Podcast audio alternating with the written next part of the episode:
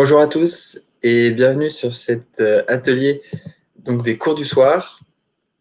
Et donc, euh, je suis très heureux euh, de, vous, accueillir. Nous allons continuer le module que vous avez choisi, l'analyse fondamentale ou comment investir comme Warren Buffett. et aujourd'hui, nous allons attaquer le compte de résultats d'Apple. Donc, je suis, très heureux de, de vous accueillir pour cette session. À la fin de celle-ci, donc, vous saurez quels sont les ratios à regarder dans un compte de résultats et quel niveau regarder sur ces ratios pour juger s'ils sont bons et si l'entreprise est de bonne qualité. Donc, euh, n'hésitez pas à dire bonjour sur le chat euh, si vous m'entendez bien et si vous voyez bien mon écran. Il y a un petit décalage d'une vingtaine de secondes, donc euh, je vais voir vos réponses avec un petit décalage. En attendant, donc, euh, je le rappelle, les cours du soir, c'est 30 minutes de cours gratuits pour apprendre à investir en bourse. Ils sont basés sur les modules de la formation de 300 pages que vous pouvez retrouver sur le site euh, Coinvestir. Et, euh, et celle-ci est aussi entièrement gratuite. cette formation se base donc sur la certification la plus reconnue du monde financier, le, le CFA, et mon expérience de gérant de fonds d'investissement. Donc rendez-vous tous les jeudis à 19h pour euh, les cours du soir. Alors, je vais voir si vous m'entendez bien. Euh, bonjour euh, Luc. N'hésitez pas à le dire dans le commentaire si vous voyez bien mon écran aussi. donc, qu'avons-nous appris pour rappel lors du dernier atelier où nous avons pu voir deux choses. Premièrement, les états financiers. donc, les trois principaux états financiers. Euh, le bilan, euh, le compte de résultat et l'état des flux de trésorerie d'une entreprise. C'est la base pour faire une analyse fondamentale. Pour rappel, le bilan, c'est une photo un, point donné d'une entreprise, donc euh, avec le patrimoine de l'entreprise, ce qu'elle possède et ce qu'elle doit. Le compte de résultat, c'est un film qui va expliquer, pour passer d'une photo à une autre, l'évolution de ce bilan. Et l'état des flux de trésorerie, qui est simplement un relevé de compte bancaire, on peut dire ça comme ça, de l'entreprise. Le deuxième point qu'on avait vu, c'est l'importance de l'audit. Donc l'audit, ce sont des cabinets euh, spécialistes en, en comptabilité, qui vont euh, permettre de valider les comptes de résultats et les états financiers des entreprises, parce que ce sont des éléments importants pour nous, pour permettre de lire vraiment une entreprise, c'est un petit peu euh, euh, bah, la matière première pour comprendre la langue des entreprises, ses états financiers, pour comprendre ce qu'elles font exactement et pour les suivre euh, au quotidien dès qu'elles publient. Alors, je vais voir si j'ai de nouveaux commentaires. Salut Samy.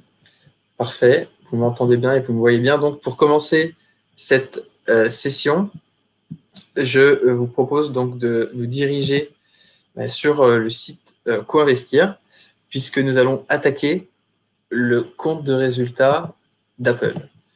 Alors, n'hésitez pas si vous avez des questions euh, lors euh, de l'atelier, pouvoir euh, y répondre. Je regarderai de temps en temps le, le chat.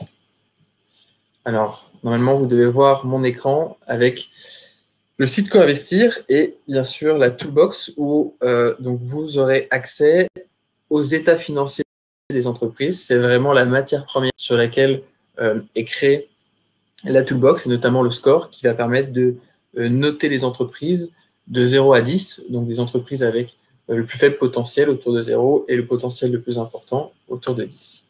Et donc, attaquons la bête avec les états financiers d'Apple. Les voit ici, le compte de résultat, le bilan et l'état des flux de trésorerie. Donc les trois états dont j'ai parlé.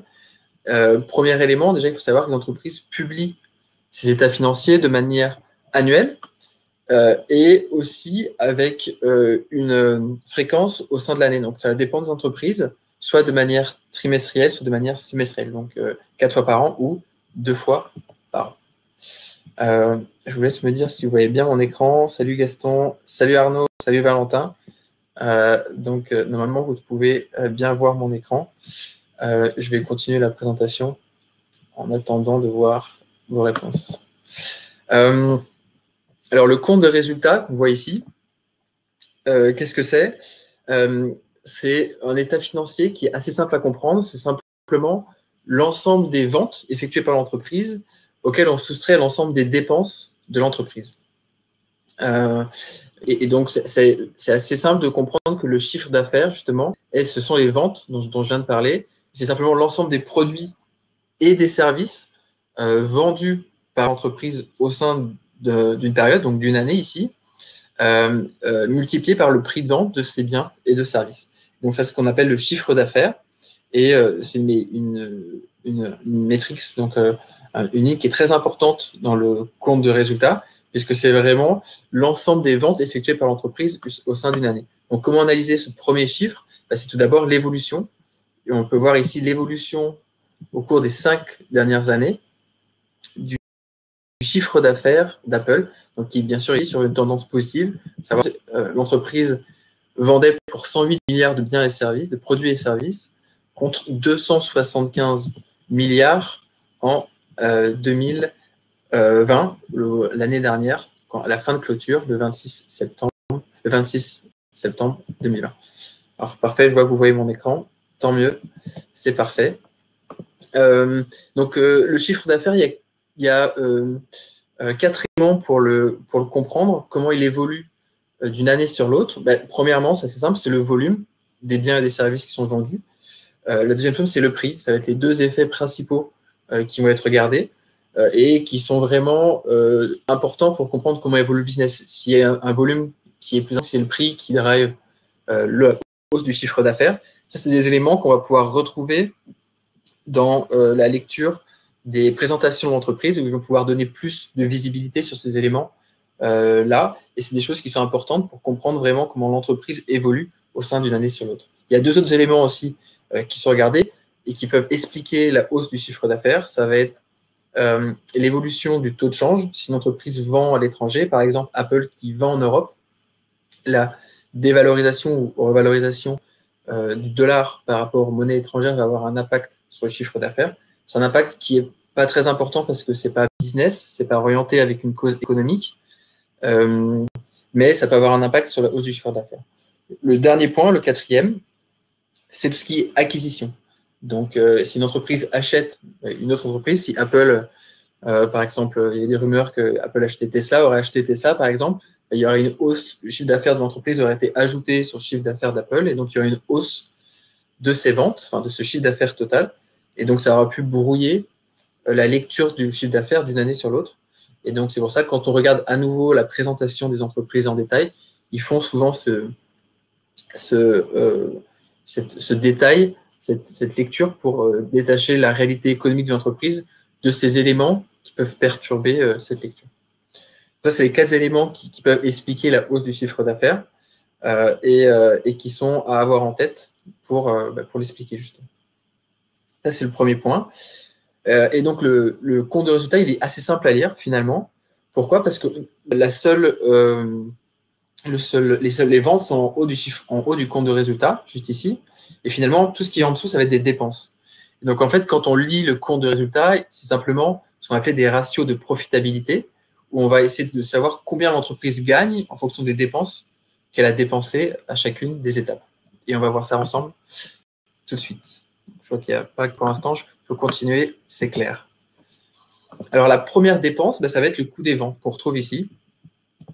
Donc, des ventes de 170 milliards, de coût des ventes de 170 milliards l'année dernière pour Apple, ça va être l'ensemble euh, des matières premières et euh, des salaires des personnes qui ont directement contribué à la production des biens et services d'Apple. Et juste en dessous, donc la marge brute, qui va être justement cette première marge, la première différence entre le, chiffre d'affaires et le coût des ventes. Et comment on analyse le compte de résultat Je disais, c'est tout le temps en termes de ratio. Et donc, ce qu'on va regarder, ça va être le ratio, le ratio de marge brute. On va retrouver juste ici, dans la partie ratio. Et donc là, par exemple, au 26 euh, septembre 2020, donc l'année dernière, le ratio de marge brute était de 38,2% pour Apple. Qu'est-ce que ça veut dire?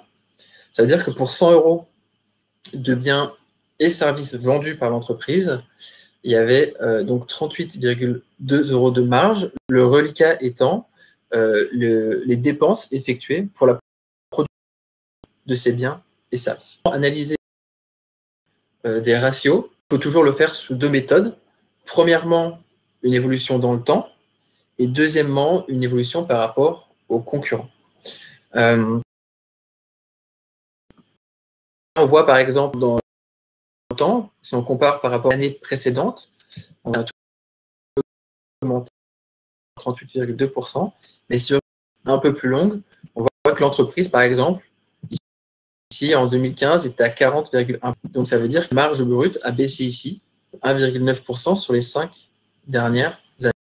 Donc, dire que peut-on conclure? Ça veut dire que l'entreprise soit coût de matières premières un peu plus élevés, prix qui ont un petit peu baissé, ou euh, des nouveaux produits et services sont à un prix inférieur.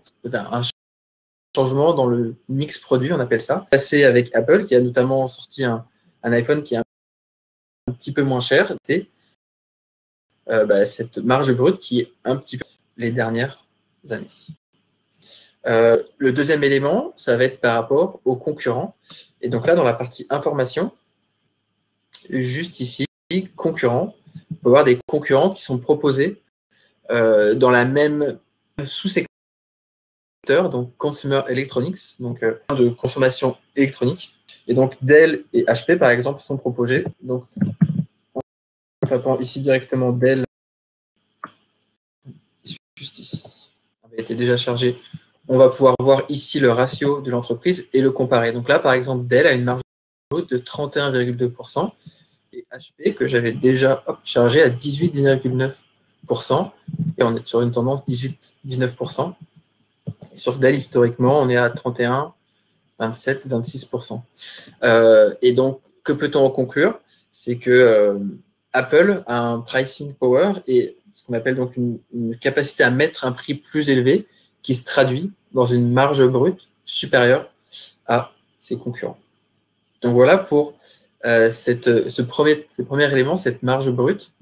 Et finalement, euh, c'est euh, bah, tout simplement la manière de regarder et d'analyser les ratios financiers, de regarder donc cette, cet élément de, de, marge et les différentes marges qu'on va avoir, à la fois vis-à-vis du passé, mais aussi vis-à-vis euh, des concurrents. Est-ce que vous avez des questions par rapport à cette première étape? Alors, je vois que Arnaud m'a dit, yep, nickel, tout va bien. Parfait. N'hésitez pas si vous avez des questions. Je les prendrai au fur et à mesure. Donc, je vais revenir sur Apple. On va continuer l'analyse de l'entreprise en descendant le compte de résultat. Donc, on a vu le, le coût des ventes, c'est les coûts qui sont liés directement au coût de production, matières premières et euh, employés qui sont liés à la production. Euh, après, les autres dépenses, c'est des dépenses opérationnelles. Donc, on a les frais commerciaux généraux et administratifs.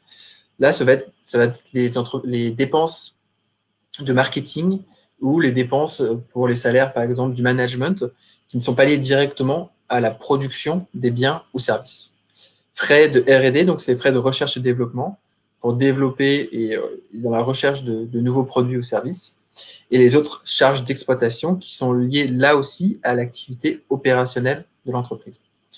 Et donc, quand on déduit de la marge brute ces éléments de dépenses, on arrive donc à l'EBITDA ici. Euh, et l'EBITDA, c'est une notion qui, qui, peut paraître complexe, mais en fait qui est très simple à comprendre et qui va être une autre marge pour analyser l'entreprise. Alors, l'EBITDA, c'est un terme anglais, certains d'entre vous le, connaissent, euh, qui signifie Earnings Before Interest, Taxes, Depreciation and Amortization.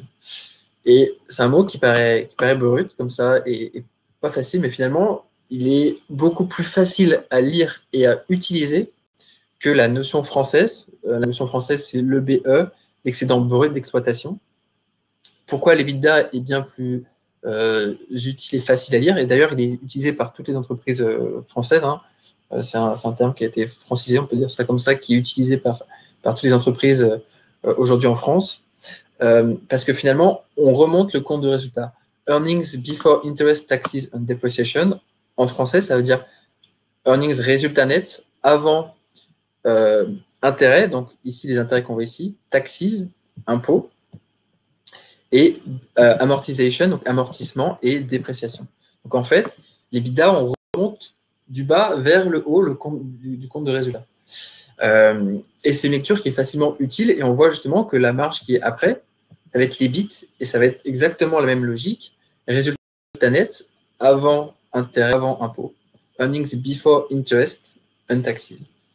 Et donc, qu'est-ce que signifie les bidas Ça va être aussi un premier ratio euh, opérationnel, mais on va plutôt se concentrer sur les bits parce que celui-ci est amortissement et dépréciation.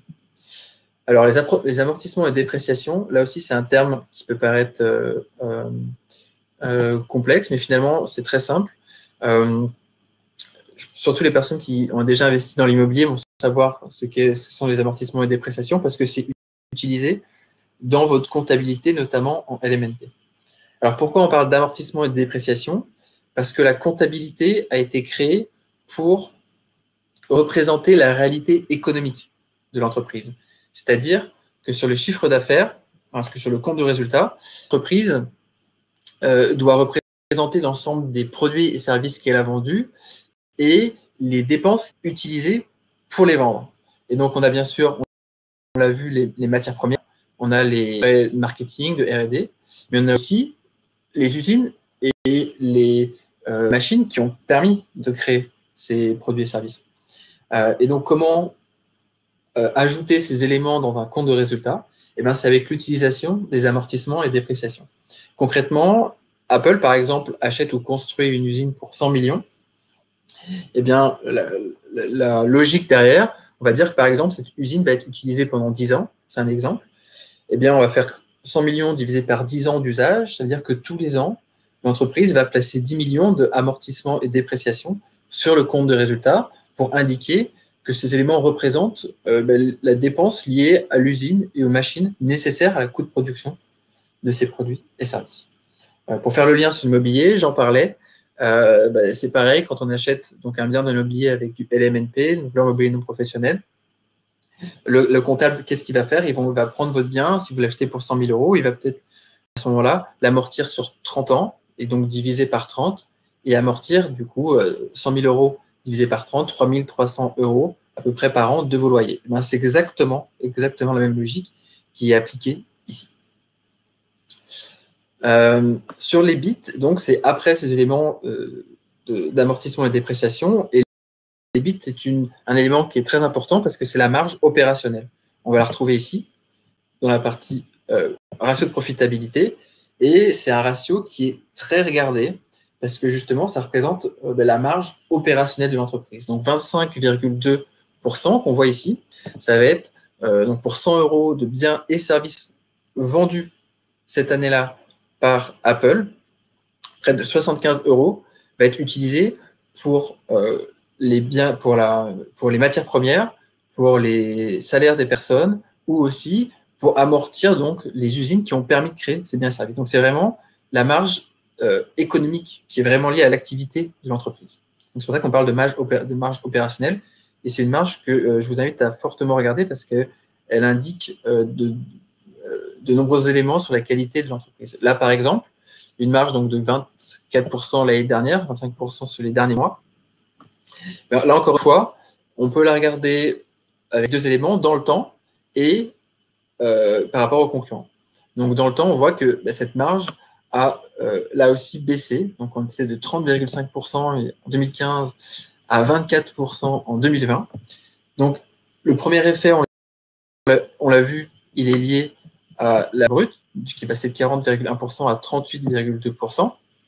Il y a à peu près 2% qui, 1,9% qui sont liés euh, à l'effet de la de l'effet prix ou de l'effet de matière première, mais il reste 3% euh, qui est lié donc euh, à un autre effet. Donc là qu'on peut déduire de cette marge opérationnelle, ça veut dire que l'entreprise a peut-être payé plus en marketing pour bah, garder ses parts de marché, pouvoir vendre plus, et donc ça explique une marge opérationnelle plus chère, et a aussi investi plus en usine, en machines, etc., pour pouvoir produire. Et ce qui explique donc une marge opérationnelle un peu plus faible. Donc là, c'est un point d'alerte. Ça veut dire que l'entreprise mm, a, moins de profitabilité euh, liée à son activité opérationnelle sur les dernières années. Toutefois, deuxième élément, vous le savez, par rapport aux concurrents, on reste sur des niveaux de marge qui sont bien meilleurs. Donc là, par exemple, sur Dell, donc 5,5 ou 2,8% sur les dernières années HP, qui sont sur un niveau beaucoup plus après, il y a un niveau de mix produit qui est différent parce que aussi Apple a une exposition sur tout ce qui est service, notamment iTunes, où la marge est un peu plus élevée. Euh, mais il en, est quand même que la marge de personne est plus importante que les concurrents. Voilà pour cet élément. Est-ce que, je regarde si vous avez des questions. Non, ben je continue. Parfait. Euh, en ce qui concerne les éléments suivants, ben ça va être plus rapide parce qu'on a vu euh, l'activité opérationnelle. Donc pour les éléments suivants, ça va être des activités soit financières, donc, on va retrouver ici les frais d'intérêt, juste en dessous de, l'EBIT.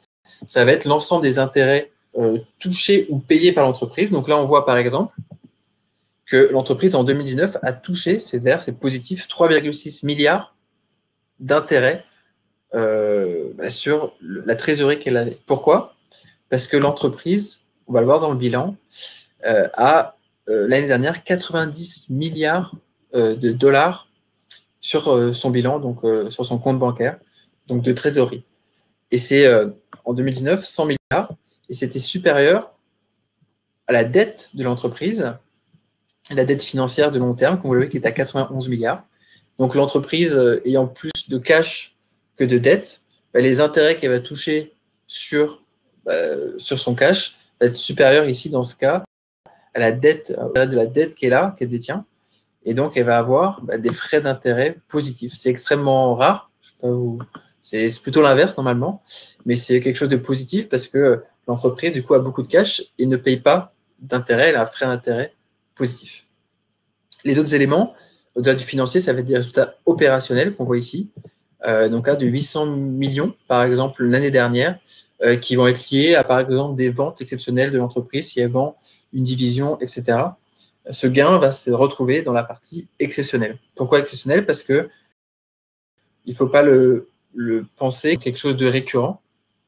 Et donc, c'est euh, en anglais, on parlait de one-off, quelque chose d'exceptionnel euh, qui ne va pas se répercuter d'une année sur l'autre. Donc, on voit qu'il y a quand même une variabilité sur les différentes années, une variation importante de cet élément.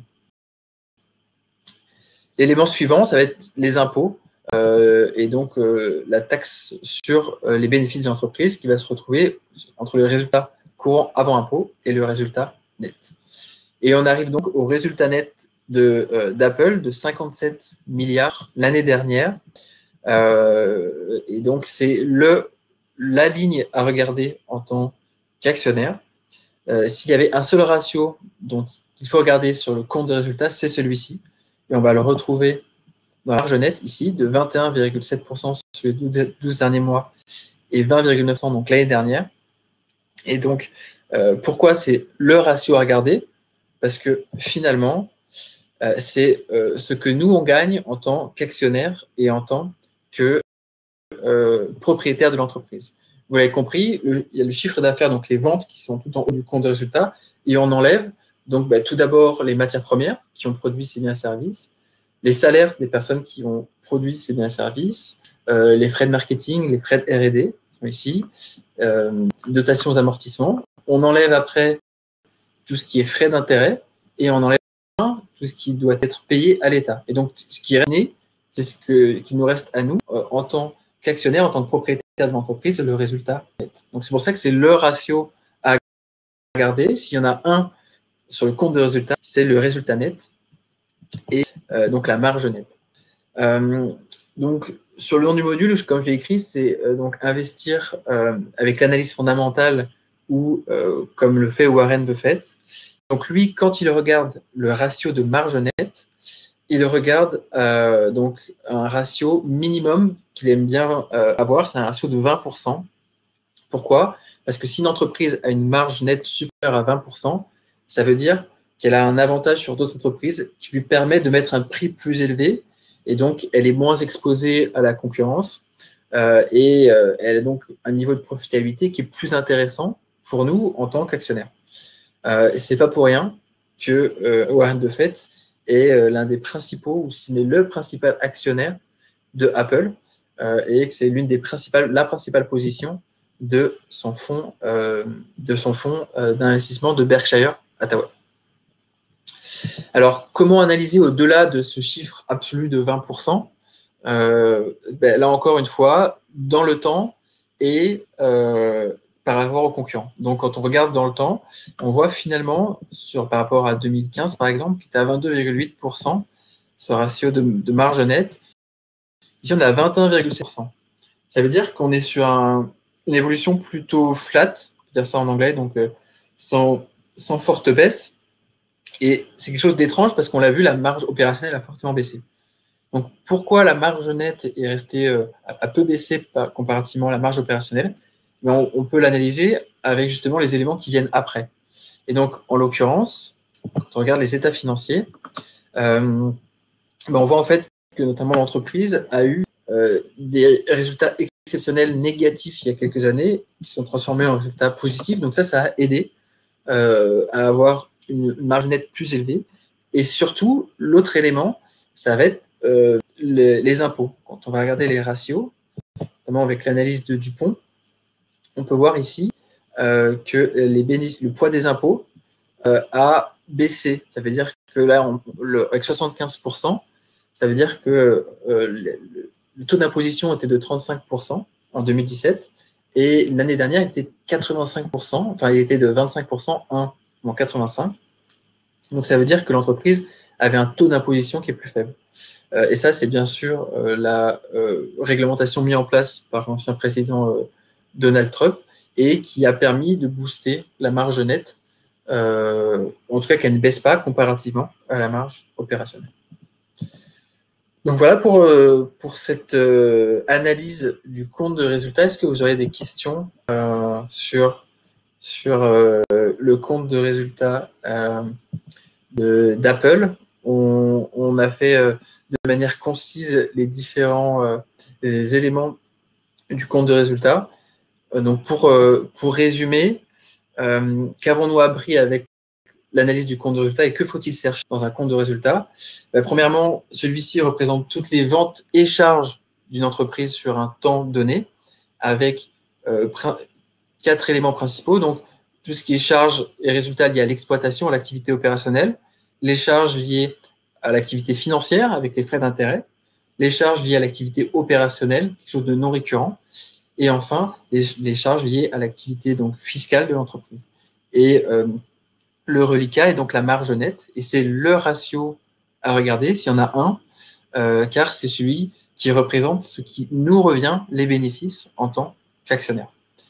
L'autre élément qu'on a appris, donc, c'est comment l'analyser, soit en absolu, avec notamment avoir en tête ce 20% que peut regarder des, investisseurs euh, peuvent regarder des investisseurs fondamentaux et notamment Warren Buffett sont relatifs quand on va aller plus en détail et donc regarder euh, les niveaux de marge et surtout la marge nette avec une évolution dans le temps et comparativement aux concurrents. Si une entreprise a une évolution positive de cette marge dans le temps et a un niveau de marge qui est supérieur aux concurrents, c'est vraiment positif, positif. Et on est sur une entreprise avec une belle tendance et une entreprise meilleure que ses concurrents. C'est ce qu'on pourra en déduire de l'analyse du compte de résultats. Alors, je vais voir s'il euh, y a quelques questions. Euh, Arnaud, qu'est-ce qui peut expliquer un résultat exceptionnel négatif dans ce cas, s'il te plaît? Euh, Ça peut être des pertes, des pertes sur une vente d'une entreprise. si par exemple l'entreprise vend une division en dessous du, de sa valeur comptable, ça peut être aussi des pertes financière, si par exemple l'entreprise paye une amende euh, qui est trop élevée, enfin pas trop élevée, mais une amende tout court qui est élevée en l'occurrence, parler d'un milliard par exemple. Euh, donc ça peut être des frais euh, aussi non récurrents comme des frais d'acquisition quand on achète notre entreprise. On a des frais légaux et des frais administratifs en plus. Ça va être comptabilisé dans cette partie-là. Donc c'est vraiment tout ce qui est non récurrent et des frais de la typologie dont, je viens de parler. Euh, Samy, tu ne regardes pas le résultat net par action. Si, le résultat net par action est important et on va venir justement dans la partie euh, valorisation parce qu'on va prendre en compte justement, on va parler ça avec le PER pour parler du, résultat net. Mais du coup, je garde ça pour un, prochain, un prochain cours du soir. Christobal, vaut-il mieux regarder Alors, Arnaud, tu m'as dit, cela peut-il être une acquisition, par exemple? Ouais, si, enfin, une acquisition, des frais liés à une acquisition et des frais qui vont être administratifs ou légaux, par exemple. Euh, Christobal, vaut-il mieux regarder l'analyse fondamentale ou technique? Euh, ce, Alors, c'est une bonne question. Il euh, faut savoir que l'analyse technique, c'est un élément parmi les facteurs prédictifs de la performance d'une entreprise. et finalement, il y a ce débat, l'analyse fondamentale vs l'analyse technique. c'est plutôt un faux débat parce qu'en fait, les deux, analyses se complètent pour choisir une action sur long terme. Quand on regarde les facteurs prédictifs de la performance en bourse sur long terme, et eh bien finalement, euh, il y a à la fois des éléments fondamentaux, donc des entreprises, le niveau de croissance des entreprises, le niveau de profitabilité des entreprises, mais aussi euh, donc notamment le, momentum ou la tendance boursière d'une entreprise. Par contre, ce qu'il ne faut pas faire, c'est seulement utiliser l'analyse technique. Euh, pourquoi? Parce que si on utilise seulement l'analyse technique, c'est des chiffres qui te parlent, notamment l'étude, euh, une étude qui a été faite sur plus de 20 000 euh, investisseurs particuliers il y a quelques années, qui montre que les investisseurs particuliers qui utilisaient uniquement l'analyse technique sous-performaient les personnes qui, les investisseurs qui utilisent l'analyse technique et fondamentale ou uniquement l'analyse fondamentale de 8% par an. et donc, c'est un chiffre à avoir en tête. Et, c'est assez logique parce que finalement, l'analyse technique on est beaucoup plus exposé aux biais comportementaux, à savoir quand acheter, quand vendre. On a des signaux d'achat, des signaux de vente. Alors que l'analyse fondamentale, on investir sur le long terme. Donc, on est moins exposé à ces biais euh, comportementaux qui sont très durs à gérer et encore plus pour les investisseurs particuliers. Est-ce que vous auriez d'autres questions euh, De rien, top Arnaud. Euh, merci Samy. on peut avoir le détail du résultat exceptionnel dans le doc de référence de l'entreprise si on a besoin d'approfondir. Ouais, merci Samy. Je sais qu'avec euh, ton expérience, euh, tu sais où chercher euh, cette information. vivement une analyse fondamentale de la valeur d'Apple. Arnaud, bah, du coup, ça enchaîne sur ce que j'allais dire. le contenu de la semaine prochaine, on va continuer l'analyse d'Apple avec le bilan, donc le deuxième état financier. Que peut-on déduire du bilan d'Apple? Et donc là aussi, ce sera très intéressant de savoir quel ratio regarder euh, et l'évolution de ces ratios dans le temps, et notamment par rapport aux concurrents. Euh, avant de finir, je vous propose un exercice pour appliquer ce qu'on vient de voir. Euh, c'est tout simplement de prendre le nom de la principale entreprise que vous possédez actuellement ou de celle que vous voulez acheter et d'aller sur bah, le site de quoi investir et de taper le nom de cette entreprise et bah, justement de regarder les ratios, de faire cette petite analyse à la fois dans le temps et comparativement aux concurrents. Et voilà, de savoir qu'est-ce que vous pouvez en déduire et d'appliquer euh, tout cela sur une entreprise que vous possédez ou que vous souhaitez acheter. Euh, ben, euh, c'est tout du coup pour, pour ce cours du soir. On a, on a atteint les, les 30 minutes, c'est parfait. salut Nicolas, salut Alex, merci pour la piqûre de rappel, avec plaisir. Top, merci Christobal, avec plaisir. Et Arnaud, au top, merci. C'est un plaisir d'avoir partagé euh, ce moment avec vous. Donc, à la semaine prochaine pour le prochain cours du soir. Et euh, je publierai donc l'atelier optimisation de portefeuille que nous avons eu hier, euh, qui était très intéressant, que je vous invite à regarder parce qu'on a parlé d'une approche corps satellite avec le portefeuille de Nazim, qui était, qui était très bien construit. Et donc, je publierai la vidéo euh, demain sur le groupe. Euh, et je vous dis sinon euh, à mercredi prochain pour l'atelier pour optimisation de portefeuille et jeudi prochain pour le cours du soir. Merci à tous, bonne soirée Hugo, bonne soirée Luc et, et bonne fin de journée.